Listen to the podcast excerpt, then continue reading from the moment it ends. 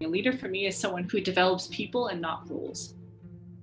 Why should I respect you just because you've got the position? What did you do? What did you do, not in terms of actual accomplishments and accolades, but what did you do in terms of the people around you? Do they respect you? Do they admire you? Or do they fear you?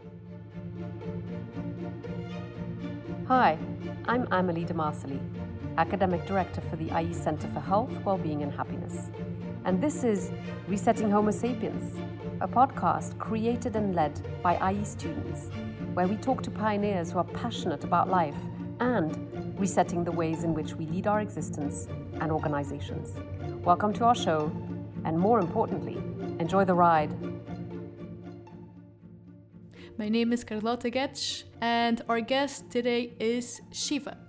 Shiva is a TEDx speaker, a program designer, and a global educator, teaching people how to take control over their mental programming. Her areas of expertise are cultural intelligence, diversity and inclusion, and leadership development. Together, we explored how might we reset ourselves and our organizations by questioning our assumptions and learning to set boundaries and say no. Let's dive in. Hello, Shiva, and welcome to the Resetting Homo Sapiens podcast. Thank you.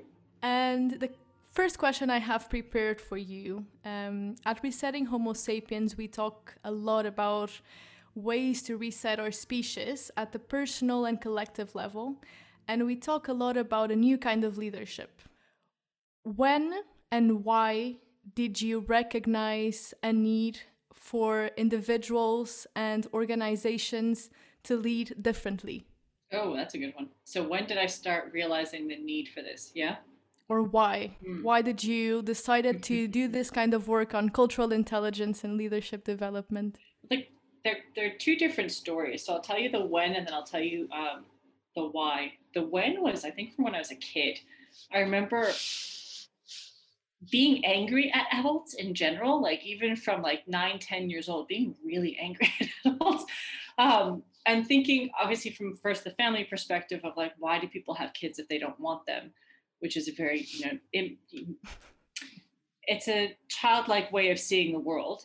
Um, but then i remember also always having this belief and value of why the hell should i respect someone just because they're older? Just because of their role or their position? Um, i come from a culture in the middle i'm from iran and in that culture you know you have three options of jobs you're a doctor you're a lawyer you're, or you're an engineer right and mm-hmm. definitely better to be a doctor or an engineer than a lawyer um, and I remember going to people's houses and they would always be like, oh, this one's a doctor. Oh, that's an engineer. Oh, like, wait, you know, kissing up to people just for their roles. And I never got it. I never understood it. And then as I grew and, and started to work, I realized, oh, this is how everyone operates. You know, it wasn't just the Persian community, it's it's everywhere. You go into an organization and we think that people are just better or smarter than us because they have a mm-hmm. they're higher on that hierarchy.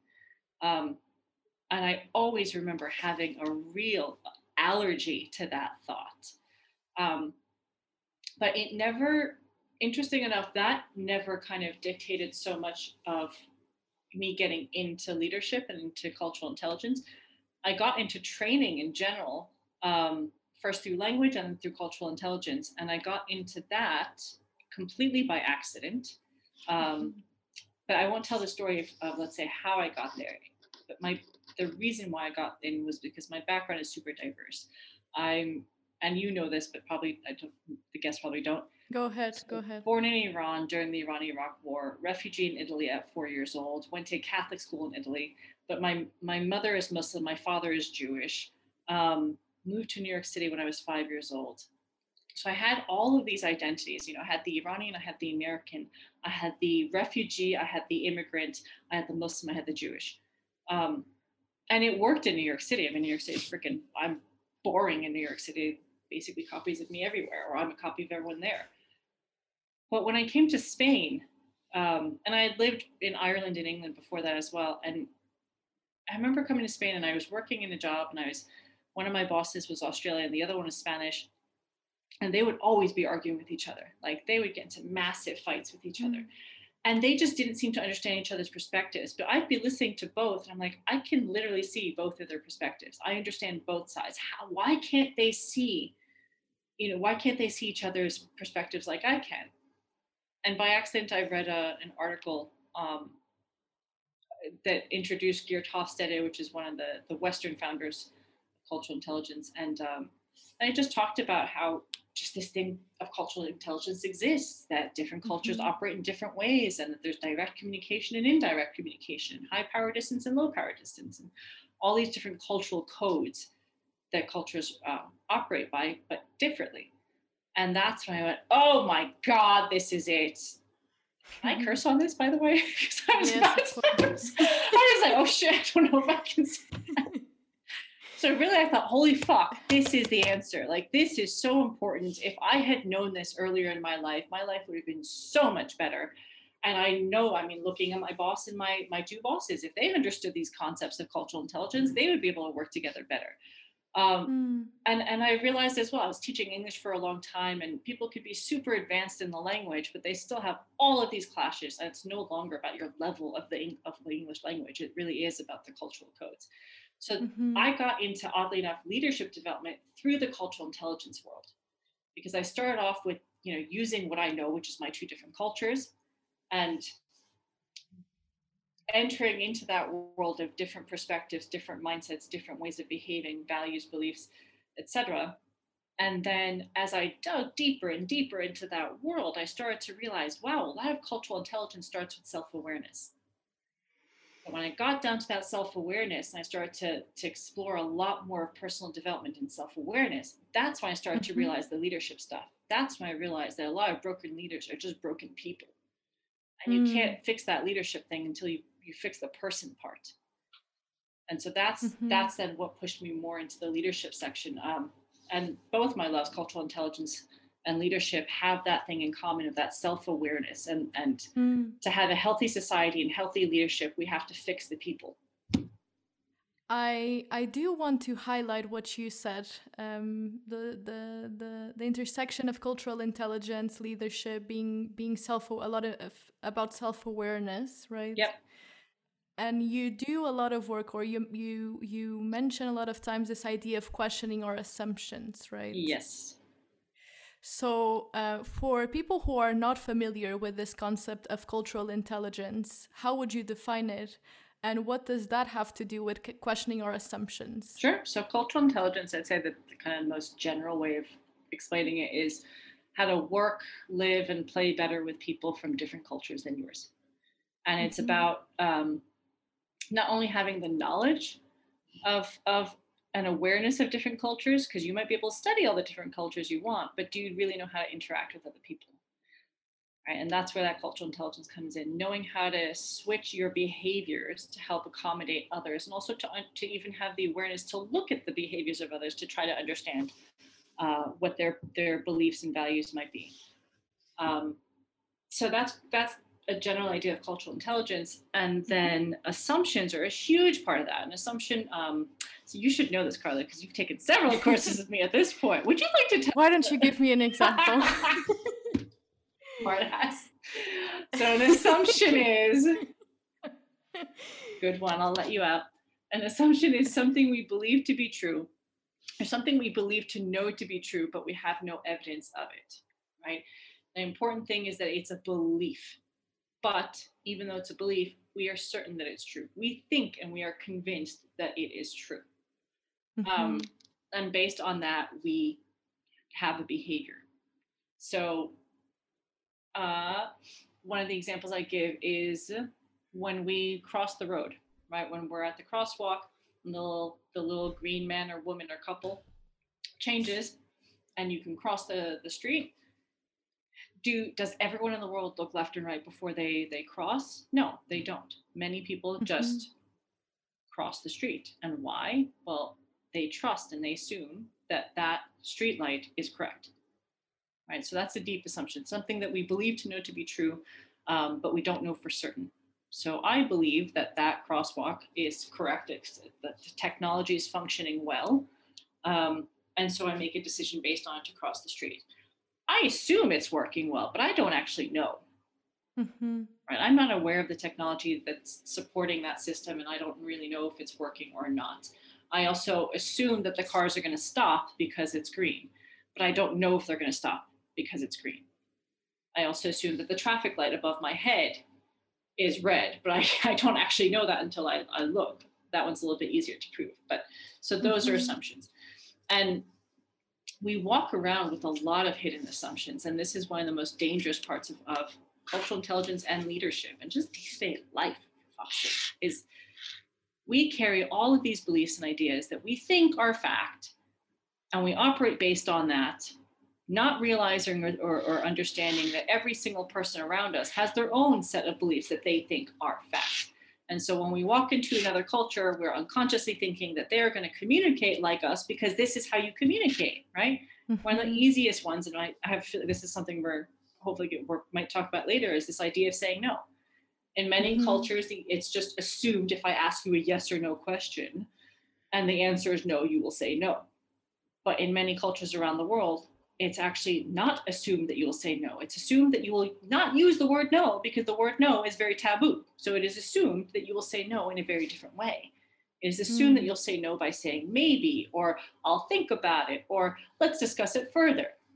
So there's very different assumptions um, that we all operate by, but we're not even aware that we're operating by those assumptions. So it's it's it's like having a rule book that you've been following all your life. Um, that you didn't know was there and that turns out is very different from the rule book that everyone else in the world is following but you don't realize mm-hmm. it neither do they mm-hmm. and so what do you think are um, practically speaking I, and i'm thinking of examples as i say this uh, but what are for you some of the benefits that you have experienced of questioning our assumptions at the personal level, but also at the level at uh, an organizational level? That's a good one. Um, well, one, the questioning your assumptions, just even the idea of it, is that idea of finding your assumptions to be able to question them. Mm-hmm. Um, and the way to do that is sometimes looking at really basic day-to-day things that you take for granted and that could be a policy that you have what policies do we have that we're just taking for granted and why don't we look through them and look and actually pull out all of the assumptions that we have mm-hmm. Um, and that could even be an assumption of the person who's reading this policy is going to understand x y and z even before they read this policy right um, i completely forgot the original question so can you ask that one please of course um Oh, the benefits. Yeah, the benefits of- at in your personal life and and then your at the personal level and at the level of the organization. So the benefits of questioning your assumptions. And if you want to talk in examples, that would be awesome. So for the the questioning my personal assumptions, I think whatever you do on the personal level will always have an impact mm. with how you show up um, anywhere and within the organization as well. And then that will have a kind of domino effect. So, benefits of questioning my assumptions. I'm much happier in life. It feels weird. Like it's really weird to think, hold on, by like questioning the things that I have thought have to be true all my fucking life, I'm going to be happier. Yeah, you become happier because all those things that I thought were true in some ways were be, were like my um, handcuffs you know i became a slave to these beliefs i became a slave to to all of these things that were programmed inside of me that i didn't even choose i didn't choose these belief systems myself they come from the society i live in the friends i had the family and so on. Um, so it's liberating because once you start questioning your assumptions you start also realizing is this really something i believe? Mm. or is this something that was handed down to me? Did i choose this belief? Did i actively choose this belief? Nine out of 10 times, the answer is going to be no. And then you have a chance to basically do a clearing out and throwing away of the different of beliefs and assumptions that you carried with you that you didn't choose to have. And by clearing it out, number one, holy shit, the fucking freedom of not having that weight on you mm-hmm. of all of these, because all those assumptions are basically rules that you have to play by. So you have less rules now, and you also have space to create your own. Mm-hmm. And so you start deciding how do you want to show up? Who do you want to be? You know, what what assumptions do I want to start operating from? And one of my biggest assumptions growing up was that the world is a dangerous place, that people are fucked up, that everyone is out to get me. know, it's it's understandable. I mean, I was born in the middle of the war. We left as refugees. I had experienced abuse over and over again. So it's normal, I would think this, mm-hmm. right? It's understandable that I would think this. But when that assumption, you know, when you start realizing how much damage it does, like, why? Do I really want to go through life thinking and assuming that the world is out to get me, that the world is a bad and negative place? No, I don't want that. I don't want that life.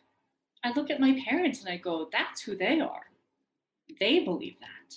I don't want to live that life. I don't want to be there. I don't want to be miserable when I'm 70 years old and thinking that everyone and everything has played against me my entire life. I want to think and believe and know that I made active decisions.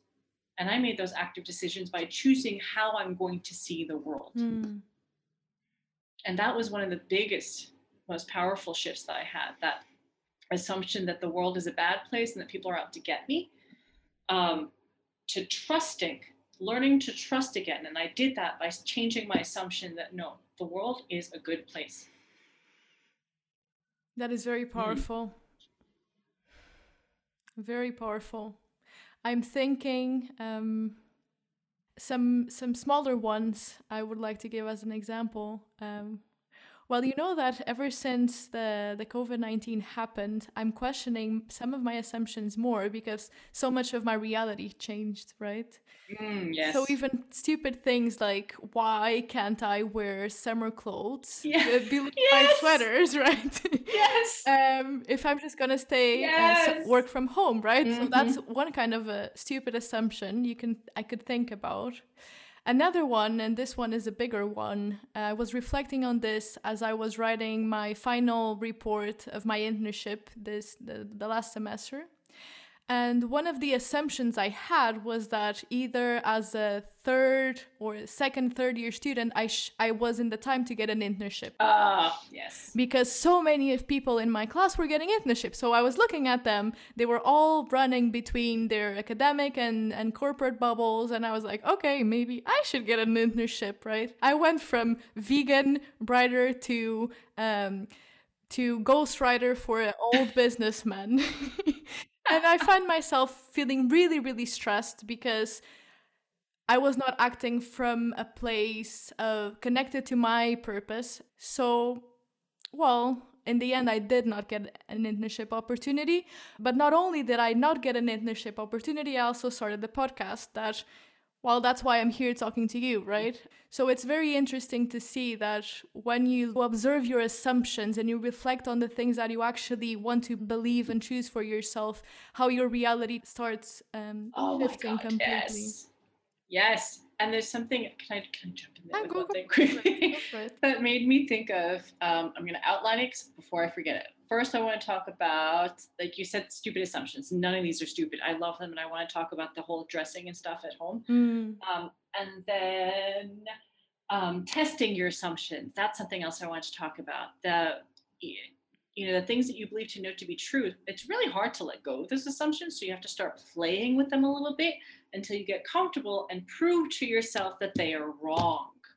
That's the magic of it when you're able to prove that your assumption was wrong or simply that it just wasn't as strong as you freaking thought it was. Mm-hmm. Um, and so the first one about dressing, I love that. I love that. And it's any, because it's also something that's on autopilot. Anything mm-hmm. that's on autopilot needs to be questioned.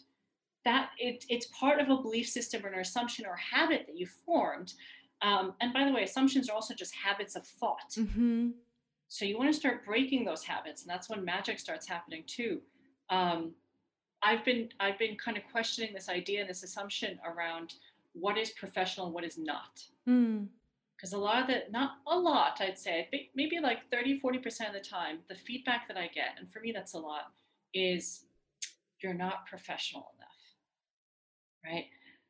And I mean, mind you, I've, you know, I've worked with all sorts of organizations. I've had, you know, directors at major consultant companies have me on their speed dial and you know as their coach and their consultant so it's professional is one of those words that we like to throw around but no one can actually define because the couple of times that i asked them so i started to believe this this thing this story around um, professionalism and then i started to ask okay can you explain to me exactly what i'm doing that's not professional i'd like some concrete feedback they couldn't give it to me. Mm-hmm. They couldn't give me anything concrete that I've done.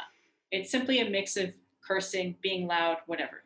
So I start to have this assumption in my head that you really have to be a certain model mm. to be professional. And I really had this belief and assumption around what professional looks like. And the other day, um, for a while now, I've been thinking. So I was a kid. I was I was super alternative as a punk. I had my hair dyed also lots of different colors since I was like 13. I wanted to go back to You're that. really a rebel. well, I mean, at that at that age, at like 13 years old in the Middle Eastern family, yes, to do that, yes. Now, as a 37 year old, not so much, but in a little bit because I, what I also want to do is my first reaction was I want to dye my the front of my hair purple, and my one of my first reactions was, oh shit, how will my clients react? And then I realized, no, Shiva, this is the perfect way to test this assumption. You have this assumption that people are going to think that you are not professional if you show them your tattoo, or if you dye your hair, or if you curse, or if you do this or that and the other. So let's put little tests in place to see how it's going to work, right? I already curse like a sailor. So that test has, you know, helped me to, to weed out and you know what? I'd say about 80% of the clients are perfectly fine with it. They do not see me as less professional. They mm-hmm. see me mm-hmm. as more authentic, mm-hmm. which was a huge bonus. It didn't completely disprove my assumption that cursing was going to make me seem unprofessional, um, because there's still 20% who who do believe that. But it really showed me that, that assumption is much smaller. Uh, it's a much smaller fact than I thought it was. And then this next one is I'm going to dye my hair purple and that's it and we'll see how the clients respond we'll see if mm-hmm. they freak out or not and it's a way it's a low risk way for me to test that assumption um, of of you know what is professional and what is not mm-hmm. so super important to find those assumptions but then also to start testing them because that way they don't have power over you anymore mm-hmm. i'm thinking that everyone listening to this podcast will now paint their hair purple please do. Please, dear God, I would so much love if we start to have like tattoos and piercings and, and colored hair in corporate, I would be the happiest person alive. Mm-hmm. So let me make a bridge here. Mm-hmm. It seems to me that when you begin questioning your assumptions, you begin also shifting your mental model. Yes. Right. And you choose the kind of mental model you want for your life, right? You want Absolutely. to navigate your reality. Um, so, in this f- scenario that we create in this framework, what is the importance of saying no and setting boundaries? Mm. And why did this topic started being a thing for you? Okay. So, I'd say in that specific context, saying no and setting boundaries helps you do the work of um, testing and shifting your assumptions. Mm. But then there is also a whole other aspect, which is um, that's there's a, a, lot of assumptions around the word no and and mm-hmm. yes and no in different cultures, and and it's very difficult for a lot of people to say no. So, which of those two would you like to explore? Uh, well, I like both, so you can talk about both. okay. Um, well, first, I'll say that when you're testing out your assumptions, that means that you're going to start behaving in a way that is not so usual and typical for you. And so those around you are going to start noticing that. Um, some of them, in fact, most of them, to be perfectly honest, are probably going to support you in this because your assumptions, our assumptions, are usually just not true. Mm. You know what we, how we think people are going to react and respond um, to, to small changes that we make in our lives. It's less likely than we think, but there are going to be people who are going to resist the changes in behavior no matter how small they are. So, just for us to, um, an example here of you saying no, can you give us an example? So, if, for example, oh, my parents, um, I, will this is like, this is going to be super meta, by the way, because I'm going to be talking about my example is learning to say no. Mm. Right. And then in that journey of learning to say no, why setting boundaries was really important. Okay. So, the, the assumption I'm testing is that the assumption that saying no um, saying no makes me difficult the assumption that saying no it makes me not a team player not a good family member or friend that if i say no i break harmony um, that if i say no uh, i'm being selfish okay so these are all the assumptions i have around the idea of no and i want to start testing these assumptions but I and to test those assumptions, I need to start behaving differently and seeing what the results are. Now, the majority of the results are going to be very positive, but every now and then you're going to have some people in your life who are just like they're going, "Whoa, you're acting differently," or like, mm-hmm. "You always say yes. Why are you saying no now?" So when I talk about doing, you know, boundaries, um, and we can substitute this with, um, there's also an assumption that to be social, I have to drink. Mm. I'm all for That's drinking. That's a big one. Love the alcohol, yes, but there's definitely uh, my partner's like that. I'm like, we, you know, let's go out. He's like, I don't really want to drink. I'm like, we don't have to drink. That's not the only way of being social. You know, we can also go to a bar and have a soda. So if that's what you want to start testing, that assumption that you know, uh, to be social you have to drink, then you would start bringing, you know, like drinking kombucha or drinking cider, non-alcoholic or non-alcoholic beer. You just start drinking anything without alcohol when you're going mm-hmm. out. Some of your friends are not going to like that. Some of your friends are going to be pushing you to drink. Come on, come on, come on, drink more, drink more. And you have to learn to say no mm-hmm. because you are testing that assumption. This is exactly the moment when you need to say no because you need to see by saying no and only you know not drink not drinking alcohol how are people around you going to respond and are you going to enjoy yourself as much mm-hmm. and you can't test it just once you have to test it several times right? We never get results by testing something once. We need several data points for it. Um, so that's the importance of saying no when you're testing things out because people are instinctively and unconsciously, the friends and family around you are going to be pulling you back to your previous behaviors because that's what they know and expect of you. Mm-hmm. And that's perfectly fine. They're not fucked up for wanting to do that. It's completely normal. It's simply your role to put those boundaries and stay firm and sometimes even have a conversation and say, hey, look, I'm not drinking because I'm testing this assumption. I would really like your support with it. Mm-hmm. So that's that importance of putting boundaries and saying no when you're testing your assumptions. Mm-hmm. And the other part is um, the actual word no, right?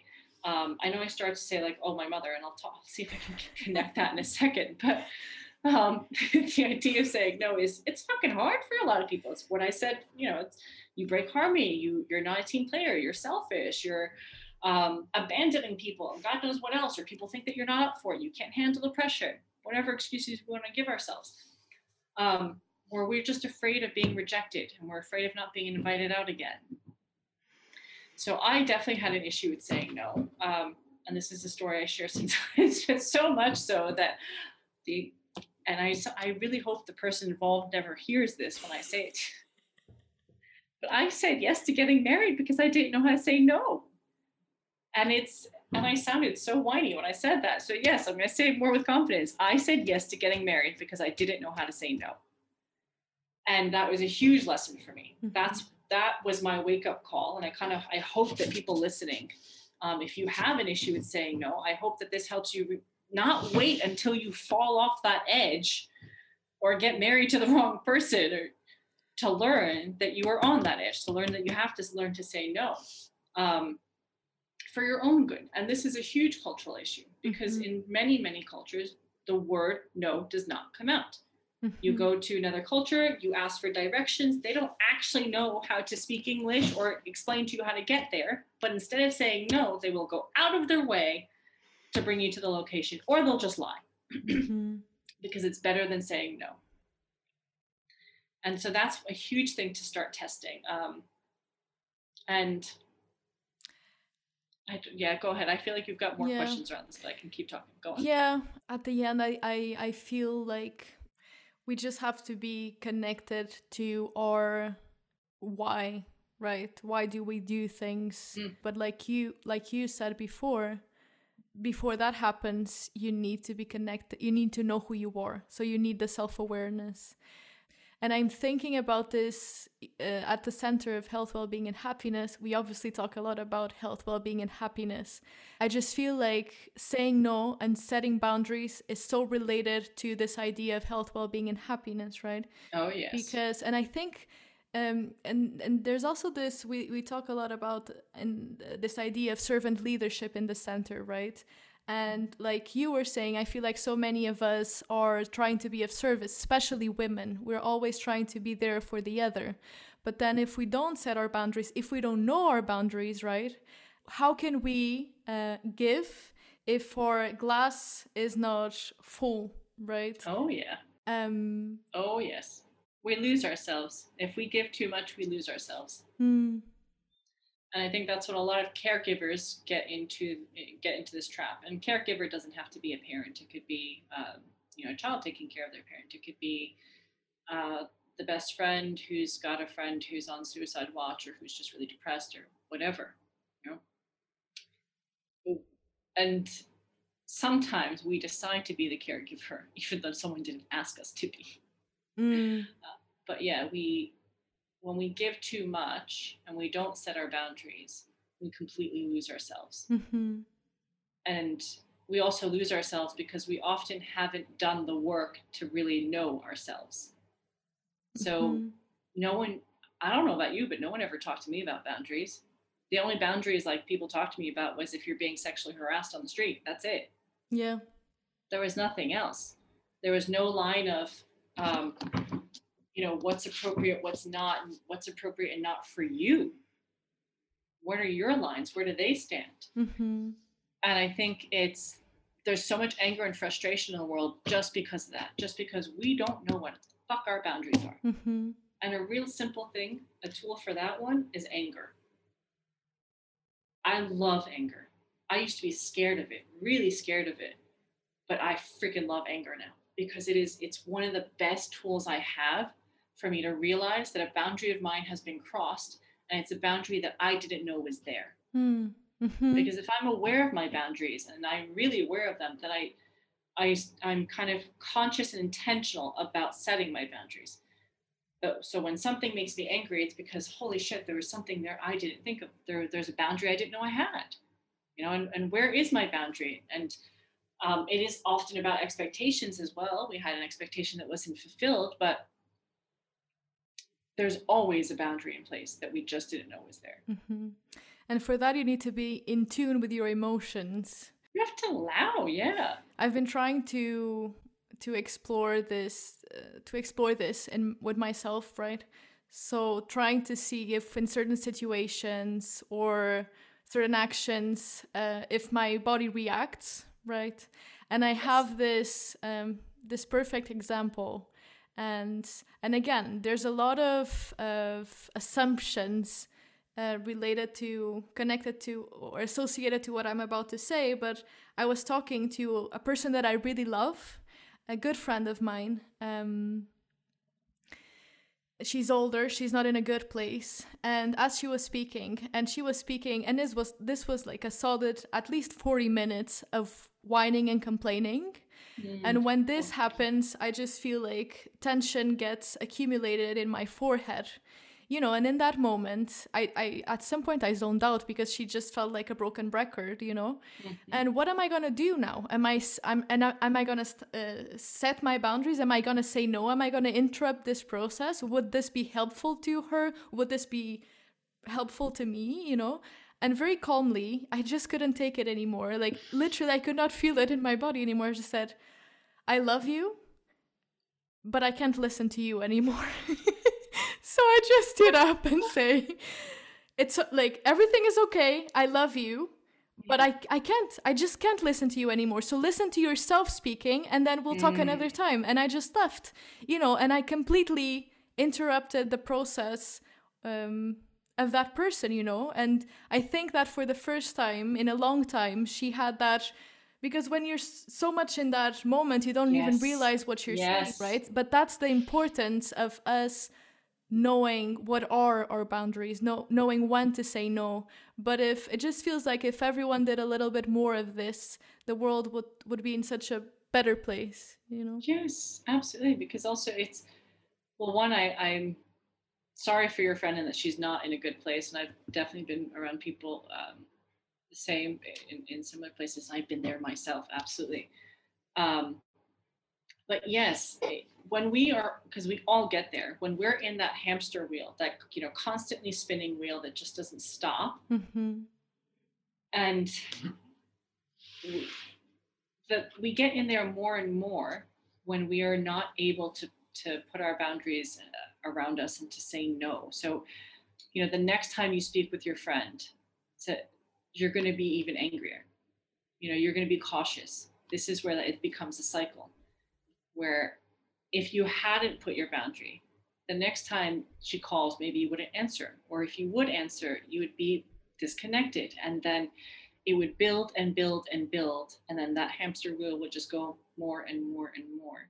Mm. Um, and then you would feel stuck in a certain dynamic in that relationship simply because in the early parts of it, um, or just simply because you had never put down the boundaries, kindly, kindly doing it, um, but doing it. Mm-hmm.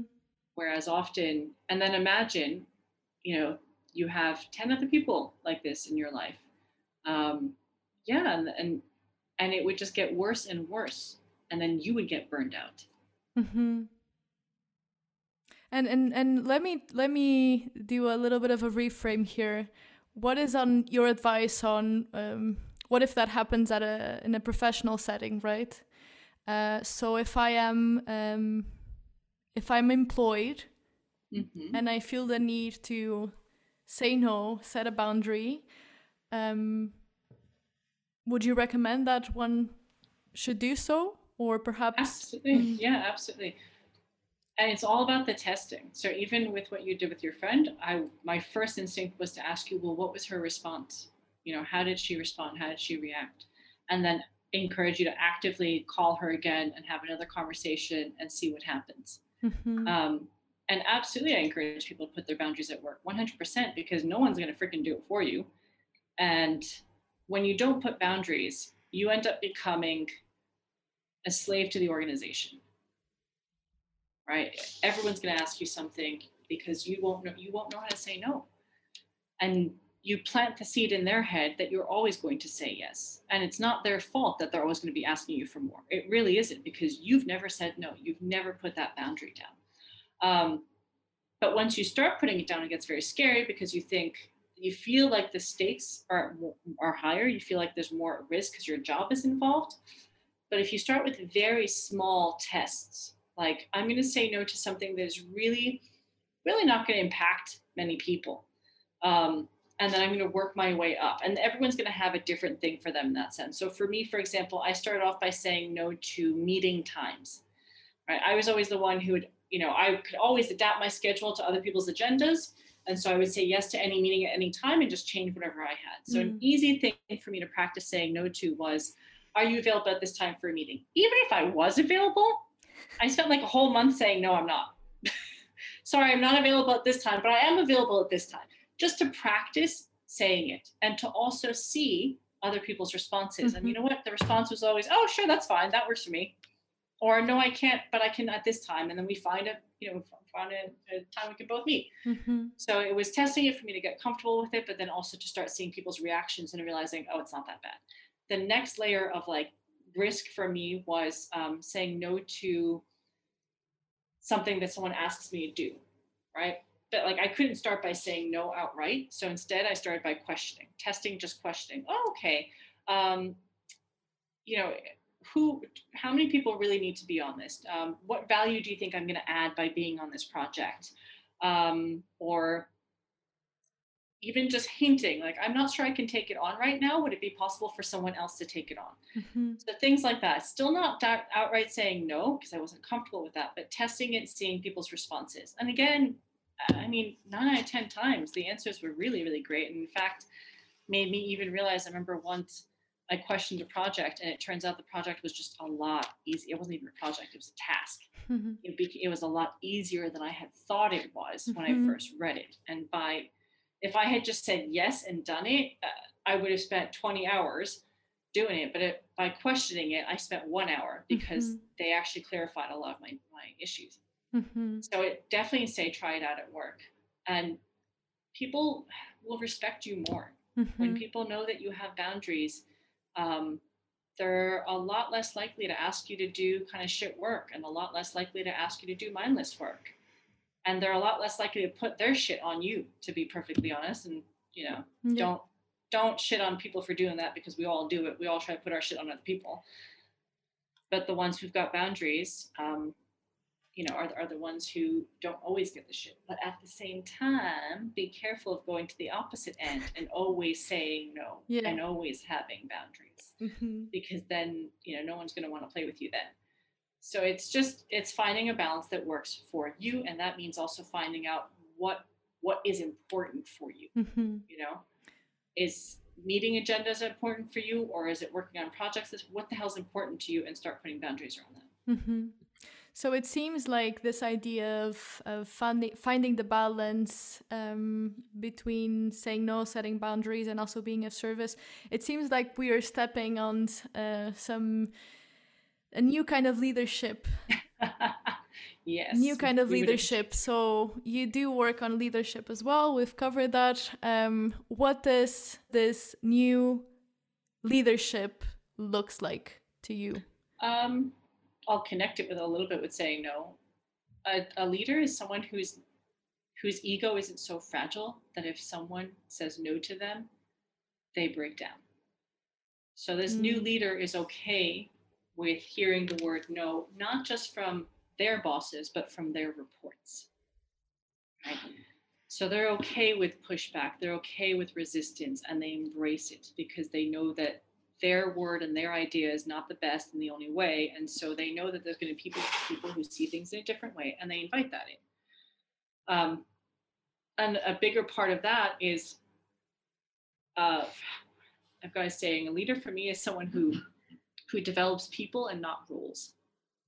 Mm. And this ties back to what I said before about when I was a kid and just always questioning hierarchy. Why should I respect you just because you've got the position? What did you do? Right? And and what did you do not in terms of actual accomplishments and accolades, but what did you do in terms of the people around you? Do they respect you? Do they admire you or do they fear you?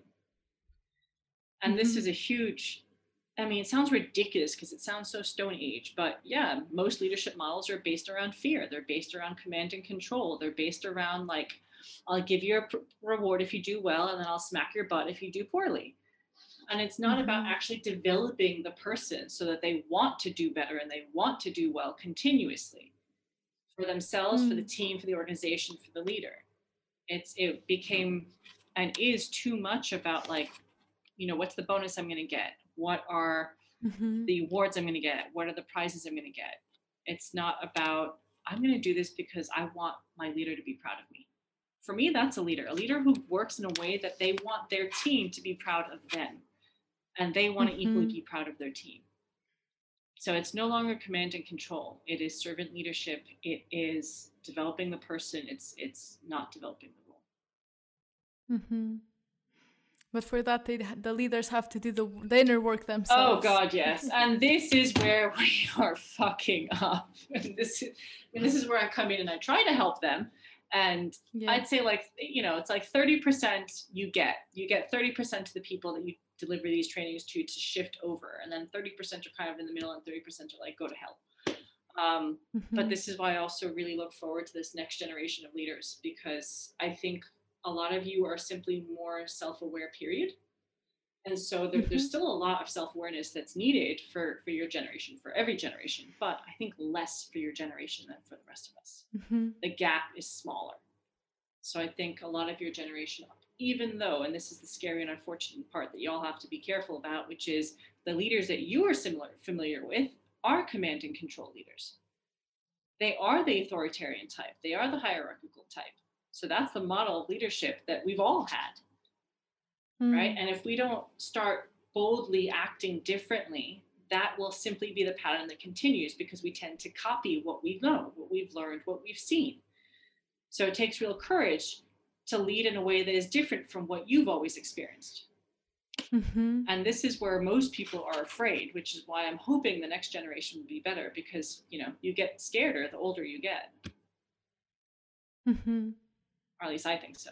But I'm happy that there are already firms out there, organizations out there that seem to be embodying this this new way of leading, this uh, more aligned with servant leadership. So my hope is that not only small progressive companies um, continue doing the, the awesome work they're doing, but also that uh, mm-hmm. leadership trainers like you facilitators like you start changing the, or they are already changing big corporations so i'm excited about the future there is a lot to do and our last question at the resetting homo sapiens podcast is what is your secret button or not secret, it can also be, be obvious. What is your button, uh, your go to button when you need to reset yourself? Mm, that's a good one. Um, I will start off with complete transparency and say, unfortunately, this is not something I do consciously. This is not something I take the time to do, but I see this is a pattern with me. Like I only do it when I've fallen off like when I've gotten so burnt out or when I've gotten, I realize I'm really angry or frustrated, then I go, oh, something's wrong. I wish I've gotten into the pattern of like consistently pausing and reflecting so I wouldn't need a reset.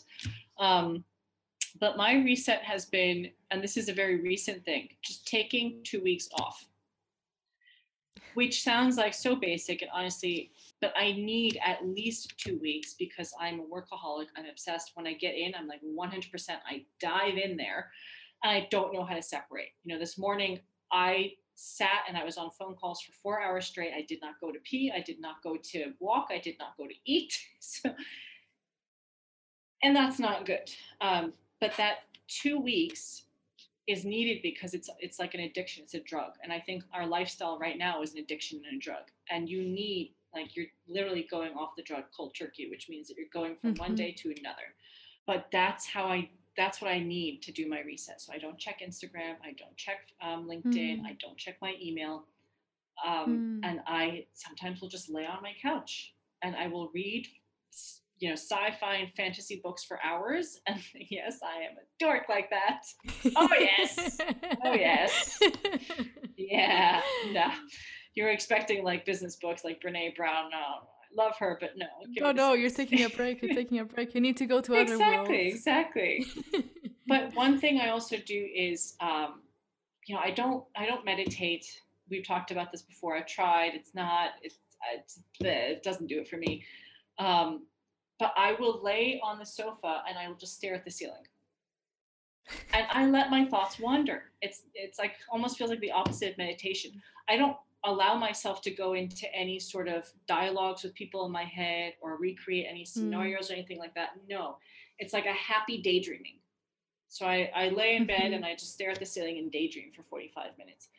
And doing that over the course of two weeks, it's amazing how much space that creates in your head.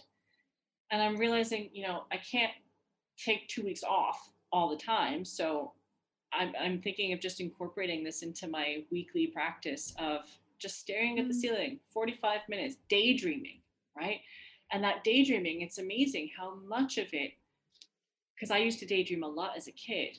And as an adult, when I daydream, it brings me back to that moment of being a kid. And I go back to all those things I loved and mm. it connects me back to who I am and who I was, um, you know, from, from the beginning. That kind of thing helps me a lot. Um, that's that's lovely to hear. And too often we we follow we fall into this tried and true uh, solutions of meditation, yoga. But I really think when it comes to health, well being, and happiness, we just have to find yes. our tool. Yes. And and so I'm happy that you you brought this new one, just staring at the ceiling. I, which again, again, like if someone told me this years ago, I'd tell them to go fuck themselves. I mean, what the hell is this shit? But that you know taking walks doesn't work for me because i'm so like visual mm-hmm. and i'm mm-hmm. like i need to hear something while i'm walking so no none of that none of that works for me um this i'm going to actually ask you what is your way of resetting oh or what's the mm, i wasn't prepared for okay this. or to make it easier you can also think of what was the most interesting reset tool that you heard well i just started the podcast this podcast but I have good, a reset. Good point. Good point. I had a very particular moment the other day while I was in on holidays, and um, I was finding myself in a loop of anxiety. I was a lot of old memories were coming, and and I was zoning out, and then my breath took me back. Mm. So I'm gonna say the cliche of the breath because I was really like, wow, what. what all of these yogis talk about the power of the yes. breath this is what it is is that it becomes a habit so automatically the yes. breath takes you back to yes. reality so for me now it that relationship developed uh, with my yoga practice is really my my bringing my coming back to reality i think the the breathing is especially helpful for those moments of anxiety and stress. Mm-hmm. That is a great reset. Because it's always exactly. there. It's always there. Yes. It's always there. It's free. It's accessible. You can do it in public. It's nothing weird. Mm-hmm. So, yeah, absolutely. Well, sometimes it gets a bit weird because now I'm into weird exercises. So sometimes I'm in the street and I'm like, Yes. and people are just looking at me. Do like the alternate nostril breathing through your mask, or do the lion roar. Yes. it, it does help. And then I know you want to wrap up a bit, but can I just? I'm going to throw in one other one other. Go ahead. Um, Go ahead. a quick quick reset when it's just kind of the mind is going and going It's just saying this the word stop literally Hmm. saying the word stop out loud actually helps i heard that one from the yale course on happiness and then um, deepak chopra also mentioned another one where it's like imagine you're on tinder and you're just swiping and saying next next Yep. thought next thought until you get to a calmer um, you know mental state Mm-hmm. Yeah. Stop. Yeah. It gives you that reframe. Yes, it does look a little weird when you're walking down the street. and You just tell yourself, stop, stop, stop. But I have done it. It does work. Well, thank you for sharing your two beautiful tools. Well, two of your many beautiful tools to reset yourself. Thank you. uh, it was a pleasure, as usual, to have a chat with you. Same. And thank you so much for You're coming. welcome. It was an absolute pleasure. Thank you. Resetting Homo sapiens is created by our wonderful and talented team of students who relentlessly contribute to the IE Center for Health, Wellbeing and Happiness. To learn more about our work or to join our movement, go to our Instagram, IE Happiness Center, or look for our website, IE Center for Health, Wellbeing and Happiness. I'm Amelie de Thanks for stopping by.